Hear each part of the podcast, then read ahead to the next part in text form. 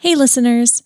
It's become an official end of summer novel pairings tradition for Chelsea and I to take to the mic and discuss some of the buzzy summer reads we both read in an episode for our Patreon community. It's a fun chance for us to bring our literary lenses and English teacher brains to contemporary books and check in on each other's summer reading. While we're still in the midst of our August break, we wanted to drop last year's Buzzy Summer Books episode into the main feed. In this discussion, we share our candid thoughts on some of the most popular books of 2022, including a few big names that just did not work for us. But before we dive into those summer reads, we also wanted to share our fall lineup with you.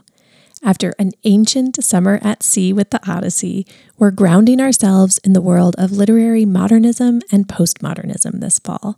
We'll be reading and covering Rebecca by Daphne du Maurier in September, The Blind Owl by Sadegh Hedayat in October, To the Lighthouse by Virginia Woolf in November, and a selection of short stories in December.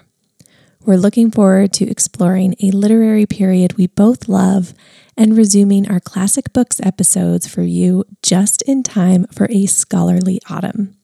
For now, let's wade into the buzzy books of summer 2022 with this Patreon rerun episode. If you loved today's episode, head over to our Patreon and sign up today to get our 2023 Buzzy Books episode delivered to you this Friday, August 25th. Classics Club, we are here at the end of summer to bring you a little mini book review wrap up. Sarah, I think we did this last year and had such a fun time talking about the books that we mutually read that were getting a little bit of buzz in, you know, the book world. And so we're going to do that again today. We have five books that we both read this summer. And I'm eager to hear your thoughts on them because we have not talked about these at all until now. Yeah, this was so fun last year. We spent so much time talking about classics and older books, and it's fun to like take each other's temperature on what we thought of the big new releases of the season. And yeah, like you said, it's just it's it's fun when we haven't talked about them before and then maybe are surprised by how each other feels, or sometimes not. yeah. I'm also excited for this because I know you've been listening to a lot of audiobooks, but you've been starting to mix in more paper reads or Kindle reads recently. And I've also been more into audiobooks, but some of these I listened to on audio, a couple of them I read on paper. I think that comparing our experiences format wise is also going to provide a rich layer to our reviews here. Yes, I completely agree. Yeah, looking at this list, I think that'll be particularly interesting. So, definitely. All right. Should we get into it? Yeah, let's do it. Let's just do it in the order you wrote them okay. for no particular reason. yeah.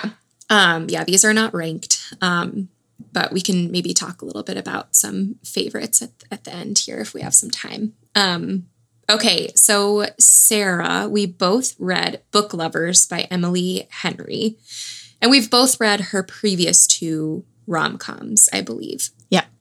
And really liked them. Um, mm-hmm. Um, do you have a ranking of favorites among the three?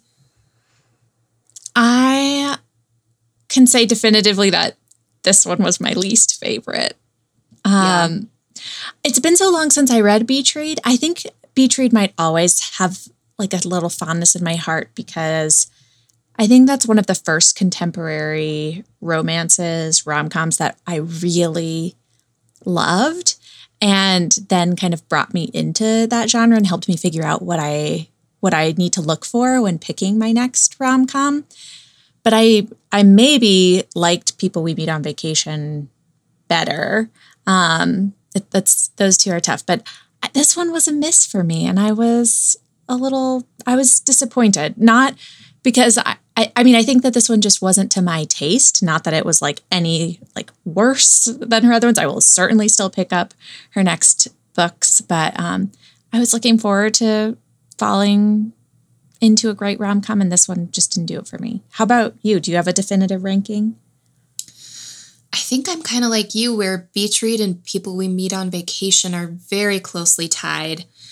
Beach Read, I think I loved because of the bookishness of it. And I really liked the characters in that one. I liked the uh, sort of more serious underpinnings of, of the plot. Me too. People We Meet on Vacation, I loved because of the structure. So, So as I was reading, I was just really into the structure. I liked it just for pure entertainment and enjoyment, but I also was just like, oh my goodness, I love how she did this. Mm-hmm. And then Book Lovers, I liked it. So I did read it on paper. Did you listen to Julia Whelan narrate or did you read it on paper? I listened, okay. and so that that might have been part of the issue. maybe. Um so I I liked it a lot reading it on paper. It was very like page turning to me. It was what I needed to read at the time. I needed kind of something fresh and fun. There were just a couple of things that grated on me a little bit. So I didn't like the banter as much in this one. And I don't know if it's because I didn't find the characters quite as believable. That was 100% my problem with this. I, and tell me if you felt similarly, where I felt like she she told me who these characters were, but she didn't show me who they were. Nora was not a shark like No. she kept saying. I. She was like trying liked to to, figure out. exercise and wore stilettos and kept saying she was a shark, and I just didn't. But she was it. so sweet to her clients. She was really sweet to her sister. She wasn't even that devastatingly rude to Charlie ever. No, It was always like really pretty flirty with them. And so I never saw where she was like ice queen, professional, like super put together, whatever, except for like her appearance and, like you said, her Peloton. yeah, So the characterization did not make any sense to me. I I liked Charlie better, I think.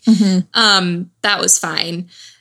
It was a very like if you don't love coincidences in your books and things that feel too convenient, you might not like this one. I'm fine with that because it's like we're reading for the escape, right? That's mm-hmm. the point of this. The other character that I kind of annoyed me was Libby was such a manic pixie dream girl that I was like, I just don't, I don't know. She does not feel like a real person. I, and I feel like now that I have a baby, whenever there's like a baby or a child, I'm like, okay, but how is she doing this? Where is the baby? like, and I mean, I'm glad that Libby got her escape from her children for a month, but I was kind of like, how is this happening? And also, I didn't like that. I forget which one called the other one Sissy. Yeah. I recognize that that probably happens in real life between adult women. I'm an only child. I don't have that relationship in my life. But I think in part the audio that Oh, was grating. It was like I could, my eyes couldn't just wash Sure. over. It sounded Libby sounded whiny in the Yeah. audio to me. Um, and that contributed to my this yeah, my lack of connection to her as a character. Mm-hmm. Yeah. So I I thought the premise was super fun. I thought the bookstore and the publishing stuff and all of that was cozy and cute and fun. And um I yeah, it was just the characters that like you said, it was the telling not showing that I was like, I just don't fully buy into all of this. And Yeah. I didn't need to in order to enjoy it. Like I said, like I liked it perfectly fine. I will recommend it to friends. Um, maybe I would even listen to the audio again just to see if there was a different experience. Like I didn't dislike it so much that I wouldn't try that. Um, I have it in my Libro FM account. Um, but it just, yeah, it wasn't my favorite of hers. And that is bound to happen when someone comes out with one book a year. Yeah. It's just bound to happen. So that's Yeah. fine. I will say I really liked the opening paragraph or two. Um, just when she was talking about tropes and Yeah. you know why tropes work, and um, I think Emily Henry is so good at writing about on that meta level in a way that's just really fun um, and playful. And I, th- I think that's what one of the things both of us really liked about Beach Read. So I really liked that part. And certainly this book did not uh, turn me off Emily Henry. I'm excited. I'm sure she'll put out another one next summer and I will give it a try. The she released the premise. Oh, have you seen? I yeah. have not. It's like um these two um college sweethearts broke up, but their friends are all going to a Maine beach house for like a big friend get together. And so they have to pretend that they're still together because they don't want to like ruin the big the vibes. Yeah. um and so because they're pretending to be together, then they're like, well, maybe we shouldn't have broken up. So it it sounds super fun and the setting should be great. So if any writers are listening, just quickly pen something that's set in Maine because I just yeah. feel like that's all people want right now. Yep. Maine is I it's not that like Maine being wonderful is anything new, but I feel like Maine is really having a moment right yeah. now.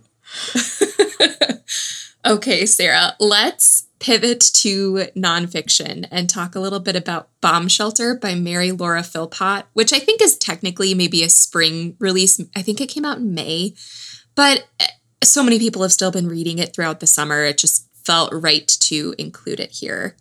I loved this. I did too. I listened to this. I really like um, hearing Mary Laura narrate the audio herself. Um, I thought it was really powerful, but also charming and funny. She she seems so great. Um, one of those authors who I just feel like I really know after reading two of her memoirs. I I like this one a lot. I think this yeah. is one of your favorites of the year so far, right?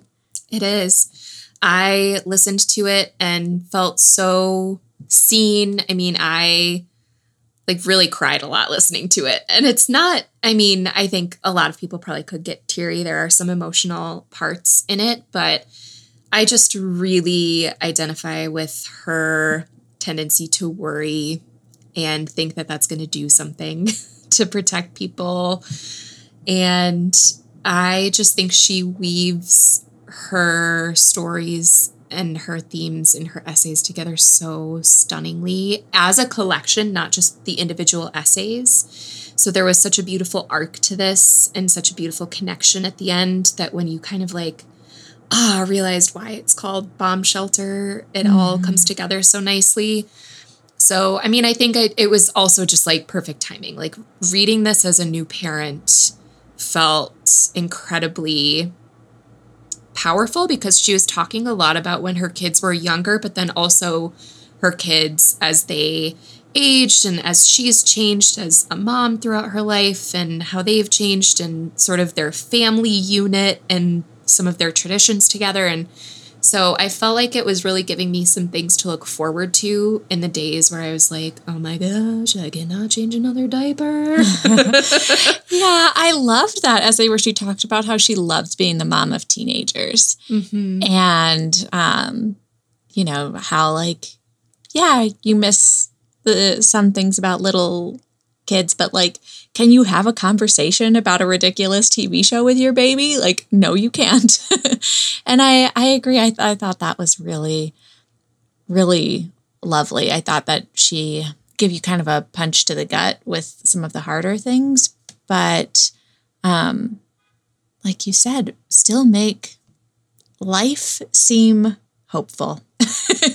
and that was really lovely. I, I think I, at the time, felt like a couple of the essays didn't fit as seamlessly into the collection as others.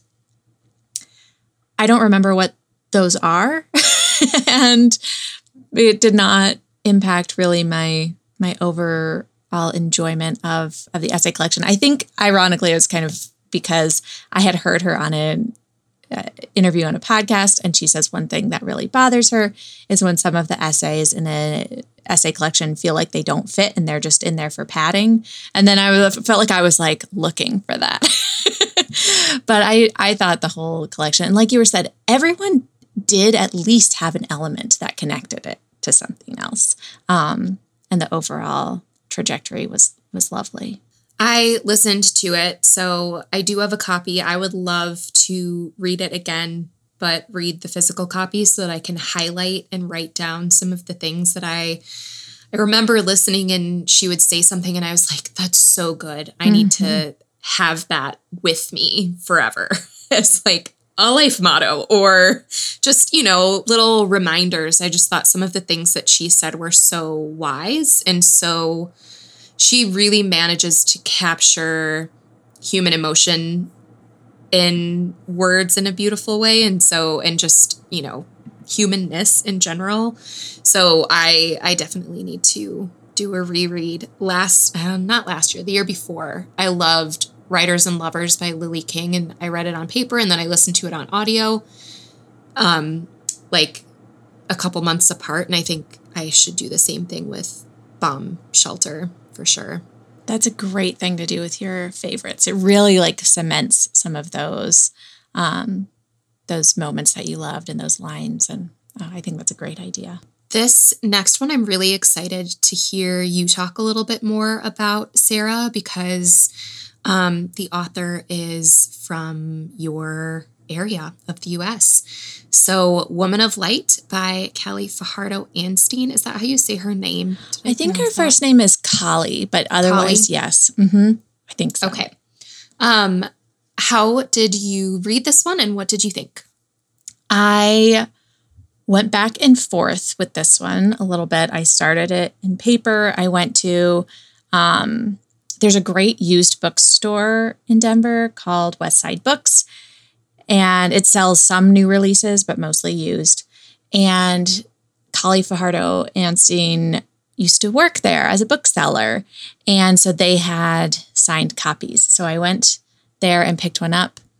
Um, actually, I went there and picked one up a couple, like right when it came out. And then I was driving back home with with Louise and our car broke down and it was terrifying. like it literally just died in the middle of the street. Anyways, that's my memory of going to pick up the physical copy of that book. But then I believe it was a Libro FM um, ALC. And so I also got it on audio and went back and forth a little bit. I didn't love it. And I really wanted to love it.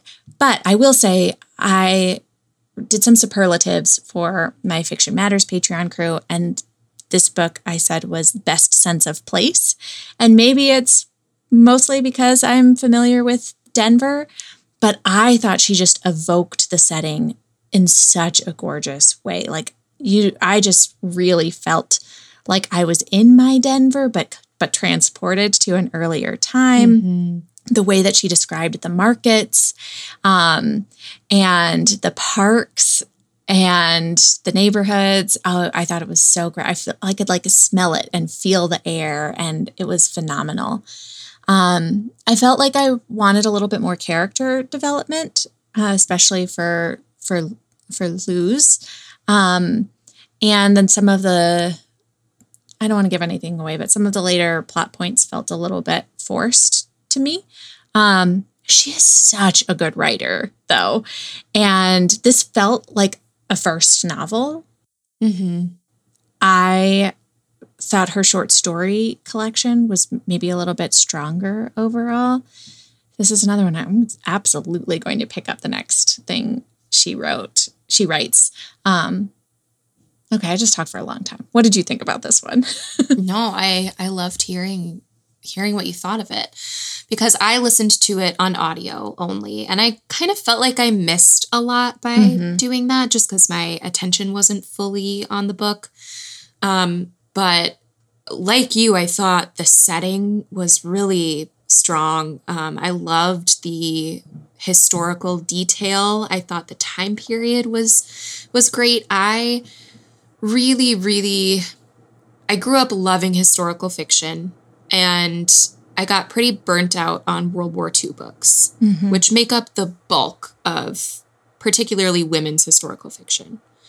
And so I really like when an author writes historical fiction that is set in not World War II. And uh, so I loved that element of it. And then um, I. Part of me thinks, yeah, if maybe if I read it on paper, I would appreciate the flashbacks more mm-hmm. and just sort of some of the magical, um, sort of mystical elements that she was playing with.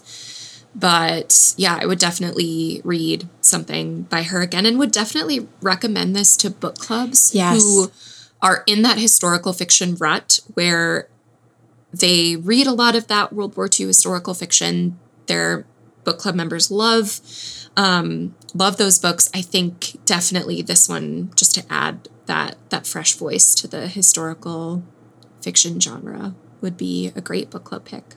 That's such a great point. Um, and I, maybe I should have even read it more through that like historical fiction lens. I mean, that's obviously what it is. I just talked about the the setting being mm-hmm. transportive. Um, but yeah, I I think she's a phenomenal writer. I think this, like you said, will be a book I recommend, even if there were some things that were a little bit lacking to me. But she knows how to write a sentence. Yeah. And well, and I will say, so this makes so much sense because I, I do specifically remember a mental shift. I went in expecting literary fiction. Yes. And then as I was listening, I was like, this really has a popular historical fiction feel that I wasn't expecting. Yes. And then I kind of switched and I started listening to it more, thinking of that. And then I found it pretty satisfying. And so maybe it just has to do with playing with those expectations of if you're expecting straight up literary fiction. Like it is has literary, literary. elements. Like yeah. she's a great writer. But I don't actually think that's where it fits the best. I think it mm-hmm. really is in conversation with historical fiction. And if you kind of place it in that genre, it's doing something so special and kind of pulls out more of that like I don't know, entertainment factor a little bit better or makes you appreciate some of the historical elements. Mm-hmm. So, I, but I specifically remember going into it thinking, yeah, literary fiction. Oh, wait, as I listened, this is really more historical fiction. So, that makes so much sense. Adjust expectations if you're going into that one, I guess, is what we're saying. Speaking of genre, this next one's going to be interesting to talk about. Yeah. Okay, we're we both read Lessons in Chemistry. Who didn't? Really? Right. By Bonnie Garmus. a great cover. Great cover. The UK cover is also great. They're very mm-hmm. different. I love them both. Um, okay, so I had a physical copy of this and I read it in 2 days by a pool. So like that is going to color the reading experience obviously because that's great. Who doesn't want to mm-hmm. do that? Mm-hmm. And it had been so long since I read any book within that short of a period of time. Um, I was just so happy to have like my mother-in-law watching the baby monitor so I could do that. Um, so there's that. My enjoyment of the situation significantly outweighed my enjoyment of the book. yeah. Um I I thought it was fun and readable and um I can understand why it's so popular and so many people liked it. But I thought it was I just don't understand why we needed that story. Mm-hmm. And the heavy handedness with the sexism. Like, do we not all, do we not get it? like, and then, okay, before just one other thing that really bothered me that I would like to see more people talking about is the really awful way that the author describes the women in the novel and just heavy fat phobia throughout the book. Every woman that is not the main character who is gorgeous and tall and skinny and buxom and like the beauty ideal every other woman in the book is frumpy, is described as having a bigger body, and is just like the physical descriptions are not great. Um, and that all really bothered me a lot.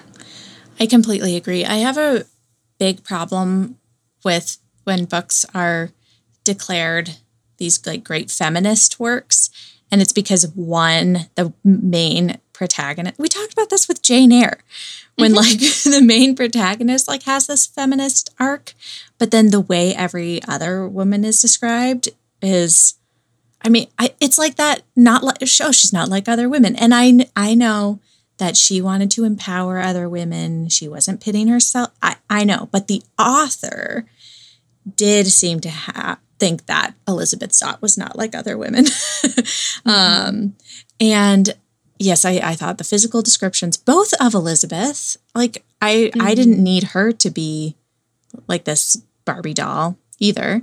Um, and I can hear people like, yes, I know she wouldn't have gotten the TV show if she would. Mm-hmm. Like I mm-hmm. I get all of it. It's just it it like you said, I I didn't necessarily see why we needed this particular story. And I think this was a case where the hype led me astray, not because people said it's so good, I loved it. That that's fine, but because I heard so many people say it's like nothing else I've read. And to me, this felt so familiar. Like, you know, beautiful genius woman succeeds where no other woman can. like, yeah, there were like quirky elements that were quirky. Um, but the story did not feel fresh to me. No, it was Mad Men, mm-hmm. but it mm-hmm. wasn't any better than Mad Men. Yep. And I I completely agree with all of your critiques. I I think that it, she also just tried to do, do too much to me. Mm-hmm. Like I mm-hmm. didn't need like the rowing. I don't know, or the dog. The dog, one or choose one or the other. I don't need. and then the way it all tied up at the end with so many coincidences was annoying to me. Um, I I also I listened to it. I read it really quickly, and I do feel like this got me out of a rut. And so, um, I will. I I completely agree with you that like sometimes that's just what you need. Mm-hmm. I also struggle with books that I feel like. Oh my gosh, I don't know what's going on upstairs. like I don't know if if they're chasing the dog or what's going on, but I just hear like this boom, boom, boom, boom, boom, and barking. Sorry. Hopefully, they're chasing the dog. yeah. Um, I felt like this book was tonally all over the place. Mm, yeah. Like it couldn't make up its mind if it wanted to be a serious book. Like the way some of the, like, I mean, the like, sexual assault scenes mm. were like were so graphic and those brutal. On, yeah. But then the the rest of the book wanted to be kind of quirky and beachy yeah. and and that bothers me too because I feel like the book didn't have the heft to tackle the issues it mm-hmm. was bringing up in a way that was or the gentle touch. Yeah. Yeah, one like, or, yeah. yeah, it, you need one or the other to approach approach mm-hmm. that but it, yeah, it was really readable. And yes, like you said, there was a lot going on, but also that contributed to my like every chapter. There's kind of like, oh, that's surprising. I'm gonna try and see where she's taking that. So mm-hmm. super entertaining, but I also like there were some things that I really hated about it, but also like read it in two days. yeah, cool, perfect for that. But and I think that that's where when we've talked about our hype books epi- our hyped books episode when you share a book on Instagram, like it's really hard to be nuanced. Mm-hmm. And that's why I like doing this because yeah. like I don't want to trash that book. I don't want to say people shouldn't read it. Like I enjoyed reading it, but I like being able to talk about some of the things we didn't like as well without people like, you know, jumping on us for liking it or for not liking it. like yeah. it can be it can be both. I will say I'm I am certain Bonnie Garmus has to be a Jane Austen fan because did you notice her use of free indirect discourse in the book? Like, yeah, it was a third person narrator, but she often took on the voice of either 630 or Elizabeth herself or various characters. And um, I thought she used that to great effect in this yeah. Book. And I know a lot of people didn't like the POV of 630 of the dog and they were like, why are we doing this? I actually kind of liked it. Yeah, I thought it was fun. Except I was, I was like, like, okay, her dog's a genius and her baby's a genius. Come yeah, on. it was a bit much. um, but I thought it was fun and I was like, I, yeah, that didn't bother me at all. I thought it was fun and different. Um, there were just other things that really bothered me. Yeah. but it wasn't that. I've seen a lot of reviews that are like, I loved this, except that dog thing. and I'm like, oh, I'm like the opposite. Like I really liked the dog. More of the dog, less of the fat shaming. yeah, exactly. All right. Well, let's uh, wind down our conversation with this. I don't think this is the biggest book of the summer, but I think it's like the it's Bookstagram's book of Yeah. the summer. It is a Bookstagram darling, and maybe it's partly because that cover is great. It's a great cover. We are talking about Tomorrow and Tomorrow and Tomorrow by Gabrielle Zevin. So, Chelsea, how did you read this one and what did you think? I listened to this one on audio, and part of that was a long road trip. So I got to listen to large chunks of it at a time, um, which I thought was great. And I really liked it. I don't think I loved it like so many people have. Um, I thought that there were moments where the book really lagged. Um, and then it would like take too long for it to pick up again for my personal taste. Um, but I do, I really like very internal, character driven books on audio, and that's what I got here. So I I really liked listening to it. I liked the video game content a lot more than I thought I was going to. I loved the discussions of art and creativity and some of the themes that Zevin was exploring. And one of my favorite parts of the book that I- don't think this is spoilery, but if you haven't read it yet, maybe just like pause for 10 seconds. Really liked when they actually like went in the video game and she was writing the chapter as the characters in the video game rather than the characters of the outside world. And when that came up, I was like, oh, why haven't we been doing this the whole book? Hmm. Hmm. Because I loved yeah. it so much. I loved that too. So, um, but it came at the right time where I was like, oh my gosh, I still have like five hours to go. It's a long book. it's a long um, book. And yeah, I just thought there were some parts that lagged and that it could have been a little shorter. But I liked it a lot. What about you, Sarah? I loved it. I don't think it was a perfect book by any means. Um, so, um, I remember, so I read this one on paper, and it might be like the first paper book that I've read since Louise was born. Maybe because I got an early copy and I like actually made time to sit down and read the paper book rather than just like listening on audio on walks or the Kindle while she was asleep on me or when and so similar to like when you were talking about lessons in chemistry that experience I think of like oh my gosh I really want to stay up and read my paper book even though I really should be going to sleep was so great. And that definitely uh, added to my enjoyment of the book. I do remember um, saying to a book club group well when I was halfway through it that I was loving it but I didn't think it was a perfect book and that I was in the middle and it was lagging. And so I completely agree with you that there are parts that felt um, a little long and tedious. I think that can especially feel true whenever you have a plot that's like two characters like getting close and then mm-hmm. drifting and close and then drifting because it it can lag and feel a little repetitive at the same time or feel like the author's trying to like you know tw- twist things so that they have to mm. break apart again. Yeah. um and you know, this is a story of friendship not romance but it's like almost an on again off again friendship. And mm-hmm. so i come i completely agree. On the other hand i i like books that just span a long time and am often okay with just knowing more about like the day-to-day lives if we're if we're going to like be with these characters for I don't know how long it was 15 20 years like sure tell me everything Yeah. um, and I'll just hang. Um, I mean, it reminded me a lot of two other big books that I love: The Interestings by Meg Wolitzer and The Amazing Adventures of Kavalier and Klay by Michael Chabon.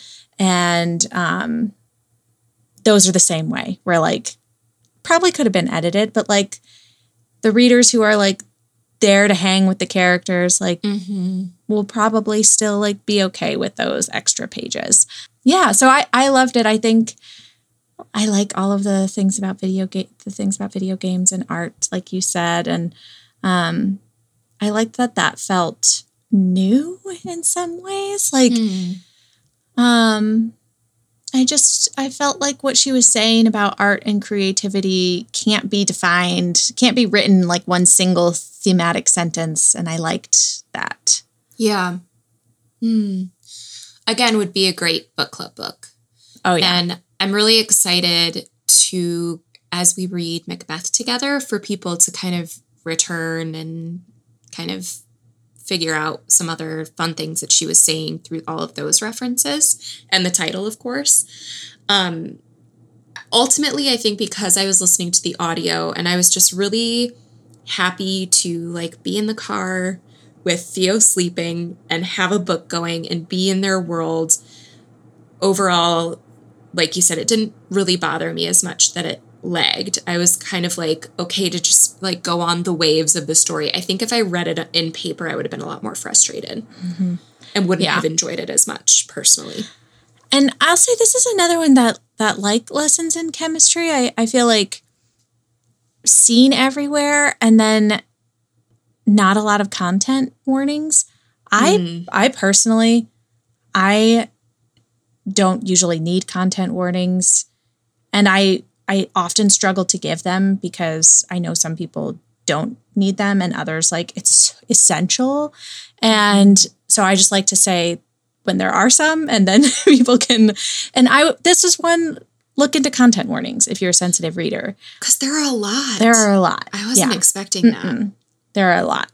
So um yeah, definitely. It's, and I think especially given her previous books which were quite a bit lighter, um I'm I would imagine that surprised some readers. So um definitely look into content warnings if you haven't picked up Tomorrow Times 3 yet. All right. Well, this was very fun. I love Yeah. just love talking books with you. And listeners, we want to know which of these buzzy summer reads you have picked up or want to. Um, tell us in the comments and um, or over on on Discord and weigh in with your thoughts on these big books of summer as well. Yeah. And maybe we'll do this again in the fall. I think we should. There are going to be some great books coming out this fall. Oh Oh my goodness. Yeah. I'm reading ahead like I haven't in a long time. And Chelsea, get excited for fall reading. I am It's gonna really be- excited. It's gonna be it's gonna be awesome. All right. well, we I think our the next time you and I talk will be to record our Lonesome Dove episode. Yeah. That will be out on the main feed at the end of August, and we'll be back with another bonus episode soon as well. Uh, we declare after all, there is nothing. There is no enjoyment like reading. like reading. How much sooner one tires of anything than have a buck. So true. Good night. Good night.